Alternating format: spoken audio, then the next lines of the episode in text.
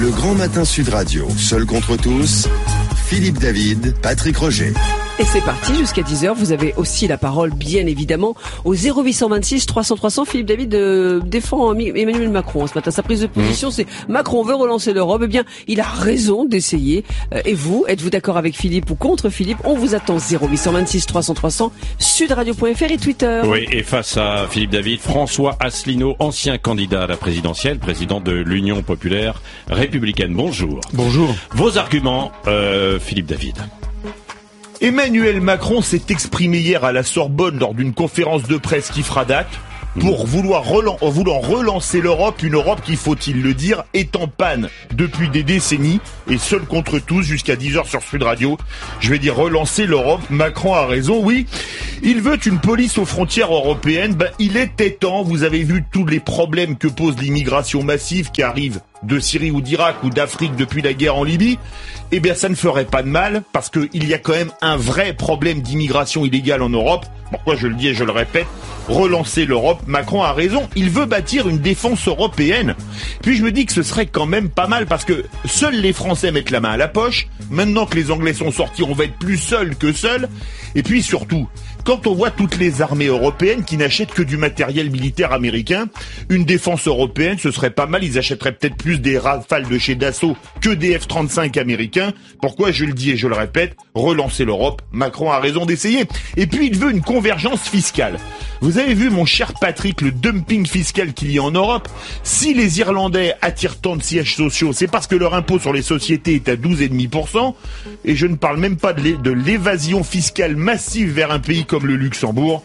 Pourquoi je le dis et je le répète Relancer l'Europe, Macron a raison d'essayer. François Asselineau, bonjour. Bonjour. Vous n'êtes pas d'accord avec moi quand je dis que relancer l'Europe, Macron a raison d'essayer Oh, ça doit être à peu près la, de, je sais pas, 753e fois qu'on refonde l'Europe depuis 60 ans. Donc tout ça, finalement, vous savez, je pense que les journaux aujourd'hui vont parler de ça, et puis après-demain, on emballera les œufs avec les journaux. C'est-à-dire que tout le monde, tout le monde s'en fiche en fait. Voilà. Euh, c'est, vous savez, ça me fait penser, il y a une fable de La Fontaine que j'aime bien, qui s'appelle Le Conseil des rats. C'est-à-dire qu'il y a un chat, Ramina Grobi, qui bouffe des rats. Alors, euh, les rats sont, en ont tassé de se faire manger. Et un jour, Ramina Grobi est sorti, donc les rats se réunissent en conseil pour savoir comment faire. Et il y en a un qui dit, ben voilà, ce qu'il faut, c'est attacher un grelot autour du cou du chat, de telle sorte que lorsqu'il arrivera, on l'entendra arriver, et puis on sera sauvé. Et La Fontaine raconte ça et conclut merveilleusement en disant, la difficulté fut d'attacher le grelot. Hmm. Voilà. Ben là, c'est pareil. C'est-à-dire que Monsieur Macron, il lance des trucs. Il lance, il lance, il lance, il lance, il lance. Bah, il vaut mieux ça que de ne rien faire, non, François. Non, mais on a l'impression, je sais pas, il, il, euh, prend, il prend la présidence de la République pour un divan de psychanalyste. Enfin, il se lance, il lance des trucs qui sont totalement inapplicables. Par exemple, écoutez, regardez, les, les listes transnationales, par exemple. Alors, d'abord, premièrement, ce que je voudrais dire, c'est qu'il n'a aucun mandat du peuple français pour lancer ça. Il n'a pas été élu en disant je vais proposer aux autres peuples des listes transnationales pour les députés européens. Non. Bon, mais le liste transnationale, ça voudrait dire donc qu'il y ait des listes où il y ait des Français, des Hongrois, des, Polonais, des bon, bon, des Belges, oui. Mais il faudrait, il y a un article parce que M. Macron doit pas connaître les traités, je suppose. Il se trouve que moi je les connais, j'ai été brocardé pendant la campagne présidentielle parce que je connaissais les dossiers, c'est quand même un comble. Et donc on a élu quelqu'un qui est totalement incompétent. Il y a un article qui s'appelle l'article 14 du traité de l'Union européenne qui précise que chaque euh, le nombre, enfin il donne pas le nombre, c'est renvoyé à des à, des décisions par ailleurs des conseils, mais il, précise que chaque État doit avoir au moins six députés. L'article 14 précise bien que c'est des, députés par, par nation. Ça veut donc dire que pour avoir des listes transnationales, il faut modifier l'article 14, il faut donc modifier les traités. Ça veut donc dire qu'il va falloir obtenir, par exemple, des Polonais, des Hongrois, des Bulgares, des Roumains, ou des petits pays comme Malte, il va falloir obtenir les listes transnationales. Mais ils vont jamais être d'accord. Alors ça, je prends de l'exemple oui, François Sénaud, alors c'est vrai, on, on, comprend, il y a cet article 14, mais en même temps, si on n'a pas une vision comme Jean Monnet a pu l'avoir en fait à un moment donné d'une certaine Europe, si on ne lance pas en fait euh, des discours et, et on ne trace pas une voie, on n'y arrivera jamais. Et euh, Emmanuel on n'y arrivera jamais. Emmanuel Macron a eu raison de dénoncer une construction européenne qui euh, qui s'est fait à l'abri pour l'instant en fait euh, des, des peuples qui, qui ont été en partie oubliés. Mais, mais, la construction européenne s'est faite depuis le début à l'abri des peuples. Mm. C'est quoi la méthode Monnet justement? Mm. La méthode Monet, qui d'ailleurs n'a rien de Monet ni de Schuman, tout ça a été concocté au département d'État américain, je l'explique dans mes conférences, c'était dans le cadre de la guerre froide, c'était justement, puisque les peuples étaient rétifs, on allait faire un marché commun C'était une pensée, si vous voulez, d'un peu d'inspiration, d'inspiration marxiste, si on peut dire, ou marxienne.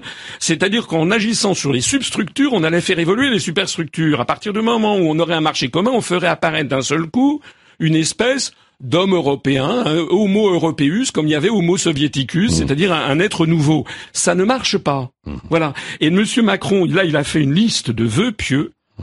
mais qui c'est n'importe quoi. Quand il dit par exemple qu'il va avoir, ben, vous parliez par exemple une politique aux frontières.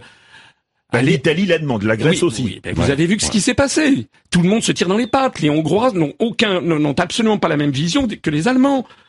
Euh, il parle aussi d'avoir des services de renseignement communs. Allez dire aux Polonais qu'il faut qu'ils partagent les mêmes services de renseignement que les Allemands. Mais il faut vraiment rien connaître à ce que c'est que l'Europe. Hmm. L'Europe, c'est un pays, c'est une. Oui, mais si on vous écoute, finalement, on ne fera pas euh, d'Europe, quoi. Euh, pas du tout, quoi. On ne réussira pas à la construire. Mais écoutez, ça fait ah. 60. Vous savez, imaginez un couple. Hmm, hmm. Ça fait 60 ans qu'ils sont mariés, ils sont la vaisselle à la tête. bon.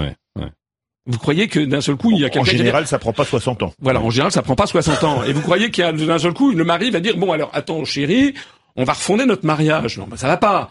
Si vous voulez, il faut tirer un moment, il faut regarder les choses en face. On n'est pas obligé de se faire la guerre non plus. On a eu euh, la guerre sur le continent en fait européen avec des millions de morts. Il vaut mieux essayer de créer en fait euh, un, euh, un continent où il y a une paix stable ça, vous ne pouvez pas euh, contredire euh, tout ce qui a été fait jusqu'à présent. Il y a Écoutez, une, une paix stable, relative, euh, d'accord. Il y a eu effectivement le Kosovo, c'est comme mais quand même. C'est comme si vous me disiez, grâce à la construction européenne, le soleil se lève tous les jours. Mmh. Ça n'a aucun rapport. Non, bah là vous exagérez. Évidemment. Non, je n'exagère pas oh, parce vous que caricaturez. Non, non, non, non, non, non, non. Il y a les risques de guerre ne sont pas entre des pays riches et en déclin démographique. Il n'y a pas de risque de guerre avec des pays comme l'Allemagne où il va y avoir les, les plus de 60 ans vont représenter bah, plus de 40 dans, à la fin de la fin de la décennie. Oui, ça, on l'a connu effectivement dans les années 30 où certains disaient non, non, on construit en fait une ligne Maginot, oui, mais solide et ça ne viendra pas. Hein. Non, mais et vous avez vu ce qui s'est passé. Donc, euh... non, mais attendez, je me permets d'insister, j'ai déjà eu l'occasion d'expliquer ça. D'abord, maintenant, nous ne sommes pas dans les années 30, il y a le système onusien normalement, avec le Conseil de sécurité, la Cour internationale de justice et autres. Et moi, je suis favorable à ce qu'on revienne à l'esprit de l'ONU du début. Mais j'ajoute que la construction européenne nous place, nous entraîne vers le choc frontal des civilisations contre le monde arabo-musulman ou contre la Russie. Il y a des risques de guerre aujourd'hui. Certes, c'est pas entre la France et l'Allemagne, mais c'est entre l'Estonie, la Lettonie, etc., et la Russie. Et nous, nous sommes entraînés par la construction européenne, par exemple sur l'affaire de Crimée, à nous, à nous à entrer en choc frontal contre la Russie. C'est contre les intérêts de la France. Mais vous ne croyez pas que le problème de l'Europe, vous, vous êtes partisan du Frexit, c'est-à-dire la sortie euh, comme Brexit, mais à part que c'est FR pour France au lieu de BR pour Britain. Voilà. Euh, Ce qui est un, c'est pas un anglicisme, mais c'est un latinisme. Oui, absolument. Mais quand même, il y a plusieurs conceptions de l'Europe. On peut faire également une Europe des nations. Il y en a qui ont voulu faire. Le général de Gaulle, vous réclamez souvent du général de Gaulle, il parlait de ceux qui sautaient parlait de l'Europe en sautant comme des cabris, lui voulait faire une Europe des nations. C'est pas idiot l'Europe des nations. Mais moi je ne sais pas ce que ça veut dire. Bah, le général de Gaulle, il l'expliquait. Mais le général de Gaulle, écoutez, alors je n'ai pas le temps d'expliquer. Je renvoie les auditeurs intéressés, à une, si je peux me permettre, à une conférence en ligne qui s'appelle euh, euh, qui, qui gouverne la France euh, qui est en ligne sur notre site upr.fr. On a des centaines de milliers de vues d'ailleurs sur cette conférence où j'explique quelle a été la pensée de De, de, de Gaulle. De Gaulle avait compris qu'il s'agissait en fait d'une grande opération géopolitique d'asservissement du vieux continent à Washington. Et donc De Gaulle, dans les années 60, a essayé de soustraire l'Europe à ça parce qu'il s'est aperçu, il l'avait dit, euh, conférence de presse euh, du 15 mai 1962 de mémoire, il avait expliqué que faute qu'on puisse faire s'entendre six pays, il y avait que six pays à l'époque, il y en a 28 Le Benelux, l'Italie, la France, l'Allemagne. Faute, faute qu'on puisse se faire entendre, il disait il n'y aurait pas de politique du tout, et donc il y aurait un fédérateur extérieur qui s'en chargera. Il avait donc dénoncé, sans les nommer, les États-Unis. Et le soir même, les, quatre ministres du gouvernement du MRP euh, ont claqué la porte. De Gaulle s'est retrouvé le soir du 15 mai 62 sans majorité à l'Assemblée nationale. C'est la raison pour laquelle De Gaulle, tout au long des années 60, avait compris que le truc marchait pas, mais il n'avait pas les moyens politiques d'en sortir. Donc il a essayé de subvertir cette, cette manœuvre en faisant une alliance avec l'Allemagne, en essayant, comme disent les géopoliticiens, de découpler l'Allemagne des États-Unis. Mais le problème, c'est que vous ne pouvez pas stipuler pour autrui. Vous savez ce qui s'est passé avec Macron? Macron, il avait prévu, il y avait toute une séquence qui avait été organisée. Macron, il avait pensé que Madame Merkel serait réélue dans un fauteuil, et ce qui n'a pas été le cas. et vous avez vu. Non, mais elle a été quand même réélue. Hein. Oui, elle a été réélue, Oui, mais... Attendez, euh, François Asselineau, elle a été quand même réélue euh, vous, vous avez été candidat à la présidentielle, on a vu euh, ce que ça a donné. Euh, il faut quand même respecter aussi le choix des urnes. C'est-à-dire à la fois pour Emmanuel Macron, à la fois pour Angela Merkel. C'est la quatrième réélection, malgré en fait des difficultés. Ça, vous ne pouvez pas le contester. je n'ai jamais dit qu'elle n'avait pas été réélue. Je n'ai jamais, je n'ai jamais dit non plus que j'avais fait un score décevant. J'ai déjà eu l'occasion d'expliquer que quand vous avez 1% du temps de parole avec des, des journalistes qui vous traitent de complotistes ou de oh, Vous avez eu, il y a eu une campagne égalitaire dans la... Non, non, non, non. Non, mais campagne égalitaire dans les derniers jours. Écoutez, moi je c'est un autre débat. C'est un autre débat. N'entrons pas là-dedans. Moi, j'estime que M. Macron a été totalement propulsé par les médias et que donc d'ailleurs il ne se sent pas. Hmm. On voit bien que psychologiquement, il n'a pas l'impression que les Français sont ses patrons. Hmm. Il, d'ailleurs, quand il va à l'étranger, passe son temps à, insulter les Français. C'est pas dans sa tête, les, Français ne sont pas ses patrons. C'est un, c'est un, c'est un troupeau de veaux qu'il faut mener à l'abattoir. C'est comme ça qu'il raisonne. C'est violent. Non, mais c'est exactement ça. Les, Français sont des veaux. C'était une formule du général de Gaulle. Oui, ça c'est ce qu'on dit. En attendant, en attendant, je reviens à Madame Merkel. Madame Merkel, elle a été réélue, c'est tout à fait vrai. Mais vous savez que la CDU-CSU a fait le plus mauvais score depuis 1949. Mmh. Le SPD a fait le plus mauvais score depuis 1949. 45. Le, 40, oui, 45 49. C'est à partir de 49 ils ont récupéré leur souveraineté. Et le SPD a dit qu'il ne serait plus membre de la majorité. Ça veut donc dire que Mme Merkel est confrontée au fait qu'elle doit faire alliance avec le FDP, c'est-à-dire les libéraux. Les libéraux qui ont dit hors de question d'avoir un budget de la zone euro. Il est hors de question qu'on paye les déficits des Français.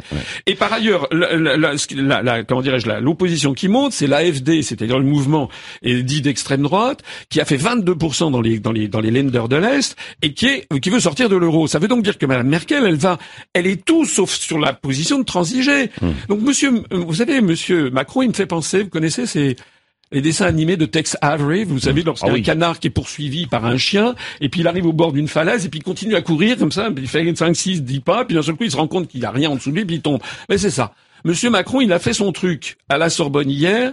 Il avait préparé ça dans le cas où Madame Merkel était réélue triomphalement. Hmm. Et puis il n'a pas, il a pas changé son discours. Donc ce truc est complètement hors sol. Je vous dis que ce truc, on en parle dans une semaine, personne n'en parlera plus. C'est comme c'est comme sa tournée calamiteuse en Europe de l'Est pour changer la directive des travailleurs détachés. Maintenant, tout le monde il a, mis, il a mis le, sujet euh, sur la table. Il a le mérite, en tout cas, de mettre le sujet sur la table, y, compris d'ailleurs sur l'avenir de l'Europe à travers euh, ce discours hier et puis à travers euh, sa tournée. C'était, c'était quand même hier, il y avait un langage du bon sens, de, de l'audace, François Asselineau. Écoutez, c'est la plus mauvaise chose. Imaginez, par exemple, vous allez, vous allez dans un dîner en ville. Mmh, mmh. Bon. Et puis euh, bon, euh, la, la, la, la, je ne vais pas dans les dîners en ville. Mais allez-y. Quand on est matinalier, c'est le cas. Voilà. Ah ben, on, dînera si vous voulez. Euh, vous allez dans un dîner en ville, il y a 28 personnes, et puis la maîtresse de maison, je sais pas, le plat est brûlé. Bon, les gens, ils essayent. De, c'est un des convives met les pieds sur la table en disant c'est dégueulasse. Bon, bah, euh, je suis désolé. C'est pas mal déjà. non, mais euh, ça veut dire, ça veut dire que les autres, il y a un certain nombre d'autres personnes qui vont être indisposées. Il y a quelque chose qu'il faut bien préciser, je crois, pour les auditeurs, c'est que si l'Europe elle est comme elle est, c'est pas par inadvertance. C'est pas un truc qui nous est tombé du ciel. C'est pas que les, négociateurs français auraient dormi toute la journée depuis 60 ans. Si l'Europe elle est comme elle est, c'est parce que depuis 60 ans, il y a des intérêts nationaux contradictoires. De plus en plus nombreux, 6, puis 9, puis 10, puis 12, puis 15, puis 25, puis 27, puis etc. Ces intérêts nationaux, puis 28, ces intérêts nationaux contradictoires à l'issue de négociations infinies, de marathons de la dernière chance, de sommets de la dernière heure, etc., de crise de l'Europe, on finit par déboucher sur des motions chèvre-chou et des compromis permanents entre des intérêts inconciliables. Et l'idée que d'un seul coup, quelqu'un arrive, attention, attention, c'est moi que voilà, euh, et moi je vais, je vous propose de tout changer, mais les autres sont. Comment voulez-vous que les autres réagissent autrement que par un refus? Hmm. euh, Beaucoup de, réactions, beaucoup de réactions sur euh, sur Twitter. Hein. Patrice 56 avant de s'occuper des autres, sauvons ce qu'il reste de la France. Éric Le Riche euh, qui nous dit oui, si c'est une Europe de à la fiscalité harmonisée, au droit du travail tiré vers le haut, au salaire minimum, au mieux payant. I have dream, dit-il à propos de cette Europe.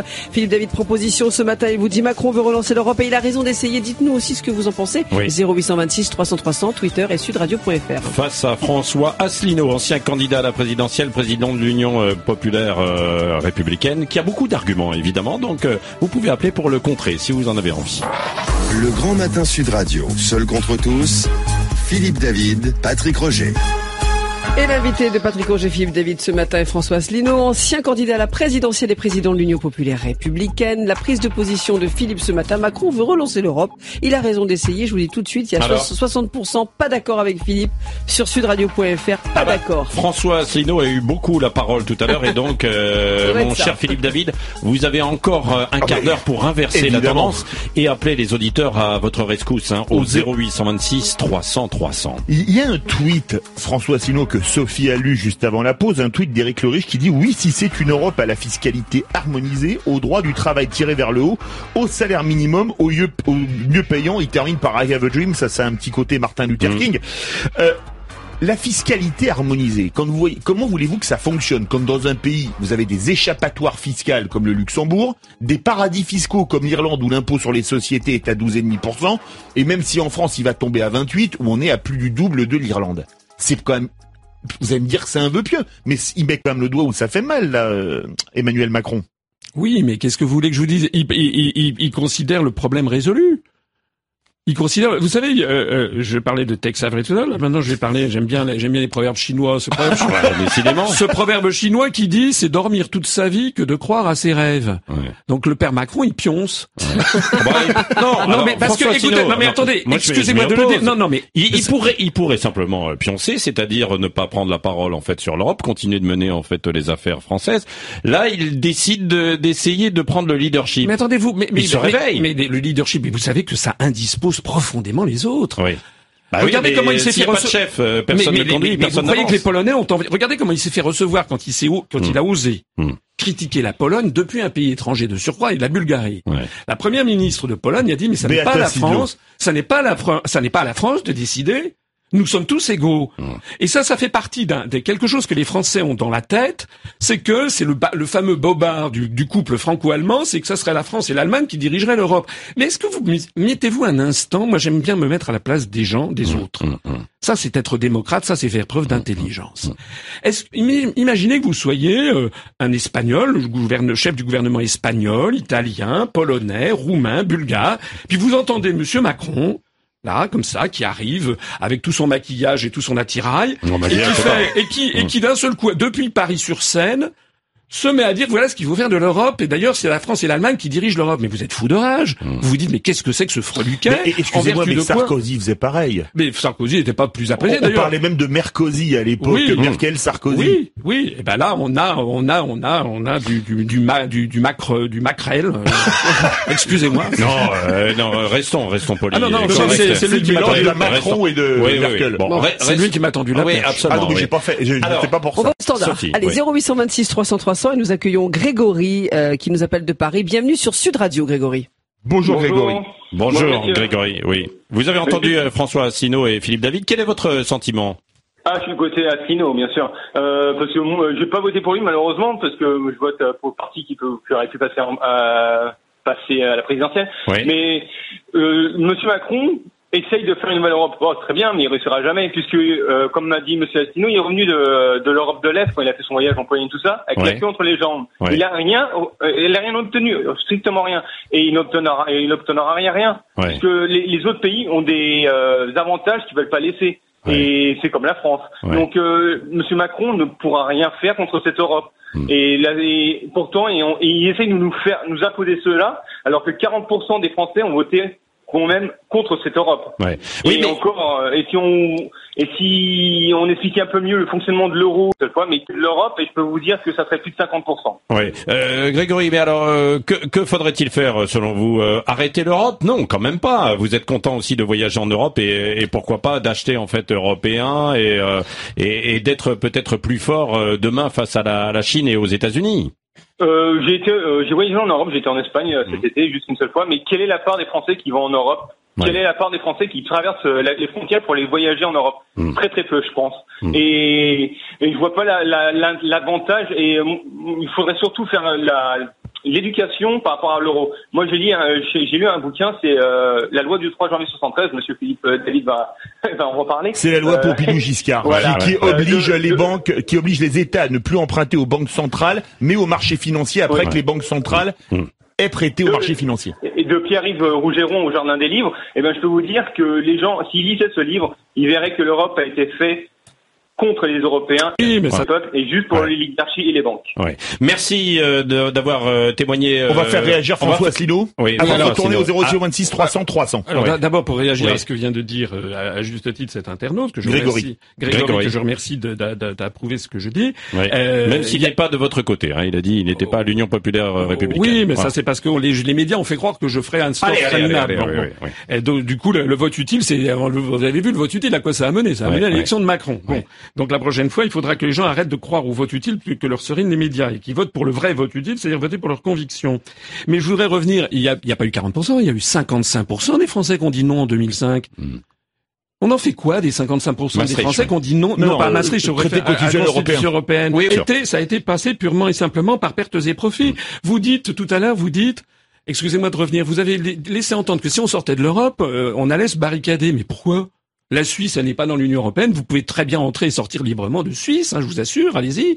Et, c'est pareil ah, pour la Norvège. exilés fiscaux pourraient le confirmer. il n'y a pas de problème. Donc l'idée de sortir de, la, de, de, de cette entité juridique qui s'appelle l'Union européenne n'a aucun rapport avec le fait de devenir la Corée du Nord. Mmh. C'est-à-dire que nous serons toujours, je l'ai déjà expliqué 500 fois, on aura toujours 6686 traités qui nous lieront au reste du monde et on aura toujours un réseau de 257 ambassades et consulats à travers Et un franc qui sera solide face face au yen et face aux autres monnaies ah bah, écoutez, il faudrait surtout que le franc soit se déprécie un petit peu par rapport à ce que c'est, parce que c'est ce qui est en train de nous entraîner dans le mur. Vous avez vu qu'avec un, euro égale 1,20 dollars ou 1,19, on est en train de recréer de nouveau du chômage. Et puis vous disiez... on a des taux d'intérêt euh, qui n'ont jamais été aussi bas. Hein.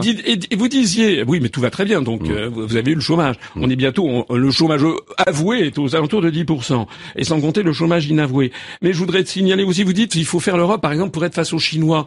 Monsieur Macron, vous rappelez-vous ce qu'il avait dit? Il avait dit, il faut qu'on ait une politique vis-à-vis des investissements chinois. Vous vous rappelez, c'était il y a quelques mois. Alors tout le monde a dit ça y est, il veut relancer l'Europe. Il était candidat encore. il était candidat. Il n'était pas encore président. Mais maintenant, il n'en parle plus. Vous avez vu qu'il en a plus. Et vous savez pourquoi il n'en a plus parlé? Parce que le Portugal, l'Espagne, la Grèce ont dit d'aller se faire cuire un œuf mm. et qu'ils n'étaient pas d'accord. Mm. C'est-à-dire que vous avez sur tous les sujets, c'est ce que j'appelle l'autoblocage permanent, vous avez sur tous les sujets des gens qui s'opposent et les traités ne se modifient qu'à l'unanimité. Article 40. Oui, ça c'est effectivement euh, un vrai sujet. il y a beaucoup d'appels. Oui, 0826 300 300, Monsieur Asselineau. Il y a euh, Frédéric qui veut vous poser une question personnellement. Bonjour Frédéric, bienvenue sur Sud Radio. Vous nous appelez d'Entresaint. Bonjour Frédéric. Oui, bonjour et bonjour à Monsieur Asselineau. Et félicitations pour ce que vous faites là. Je vous ai un peu suivi sur Internet là. Et donc je voulais vous poser la question suivante. J'ai vu récemment sur LCP, euh, la chaîne parlementaire, un documentaire sur la vente d'Alstom aux États-Unis. Et il en résulte que nous sommes pieds et poings liés, livrés au bon vouloir des Américains, puisque le contrôle pris par General Electric sur Alstom, mais euh, nous rend dépendants euh, au niveau des centrales nucléaires et au niveau de notre armement aussi, puisqu'ils ont la même mise sur euh, un composant des centrales nucléaires, ce sont les turbines, et qui sont également présentes sur le Charles de Gaulle et sur les sous-marins atomiques. Donc ma question est la suivante. Dans le cas où on sortirait de l'Europe, via le Frexit et l'article 50, etc., étant donné que les Américains ont le contrôle de notre énergie et de notre armée, que feriez-vous si vous étiez élu et si vous aviez la possibilité de sortir de l'Europe une fois que vous serez sorti de l'Europe vis-à-vis de ce problème-là ouais. Alors, bonne, question effectivement. Euh, c'est une excellente question parce que euh, il touche du doigt un problème qui est malheureusement. Parce que nous avons d'excellents auditeurs. Ben oui. D'ailleurs, c'est pour ça que vous m'invitez. euh, donc euh, non, c'est une excellente question parce que en fait, ce, qui, ce que cet auditeur touche du doigt, c'est que il n'y a pas du tout de réflexion au sommet de l'État sur euh, ce qu'on appelle l'intelligence économique. Moi, j'ai été délégué général à l'intelligence économique jusqu'au jour où on m'a demandé de dégager, parce que j'avais annoncé, c'était en, en, 2000, 2004, j'avais annoncé la crise de l'euro à venir et probablement un jour une explosion. Bon, dire ça en 2004, c'était évidemment audacieux, et donc on m'a prié de regagner l'inspection générale des finances. Mais j'avais raison. Et là, le problème, c'est que nous n'avons aucune réflexion de nature patrimoniale sur, et, de nature stratégique. L'internaute parlait de, la mise des Américains, la, la mainmise des Américains, Frédéric, sur euh, la partie énergie et, les turbines. Elle a mille fois raison sur Alstom, mais vous avez vu ce qui se passe en ce moment. C'est-à-dire maintenant, c'est la partie transport qui est en train de passer chez les Allemands, chez Siemens. Et Monsieur Macron accepte ça il le fait parce que, semble-t-il, c'est une espèce de mercato euh, fait par les, des grandes banques, des financiers, notamment la banque Rothschild qui est derrière, qui a décidé ça. C'est-à-dire que l'intérêt national pour Monsieur Macron n'existe pas. Voilà, il est prêt à tout, tout brader. Actuellement, les Allemands sont en train de mettre subrepticement. Bah, on a le contrôle. Euh, les Allemands sont en train, les Allemands sont en train de mettre subrepticement la main sur Airbus, sur le TGV, sur notre force nucléaire il, faut tirer la sonnette d'alarme et, et, tout ça au nom de la, la, la, voilà l'Europe, l'Europe, l'Europe. Et on, personne oh, ne regarde l'Europe. Là, ce sont les capitaux là, en l'occurrence, oui, les actionnaires. Oui, quoi, vous savez. Alors pour répondre à la question de Philippe, de Frédéric, de Frédéric, excusez-moi, Philippe, c'était ah non, c'était Grégory. Oui. Bon. Euh, et euh, vous Philippe. Oui.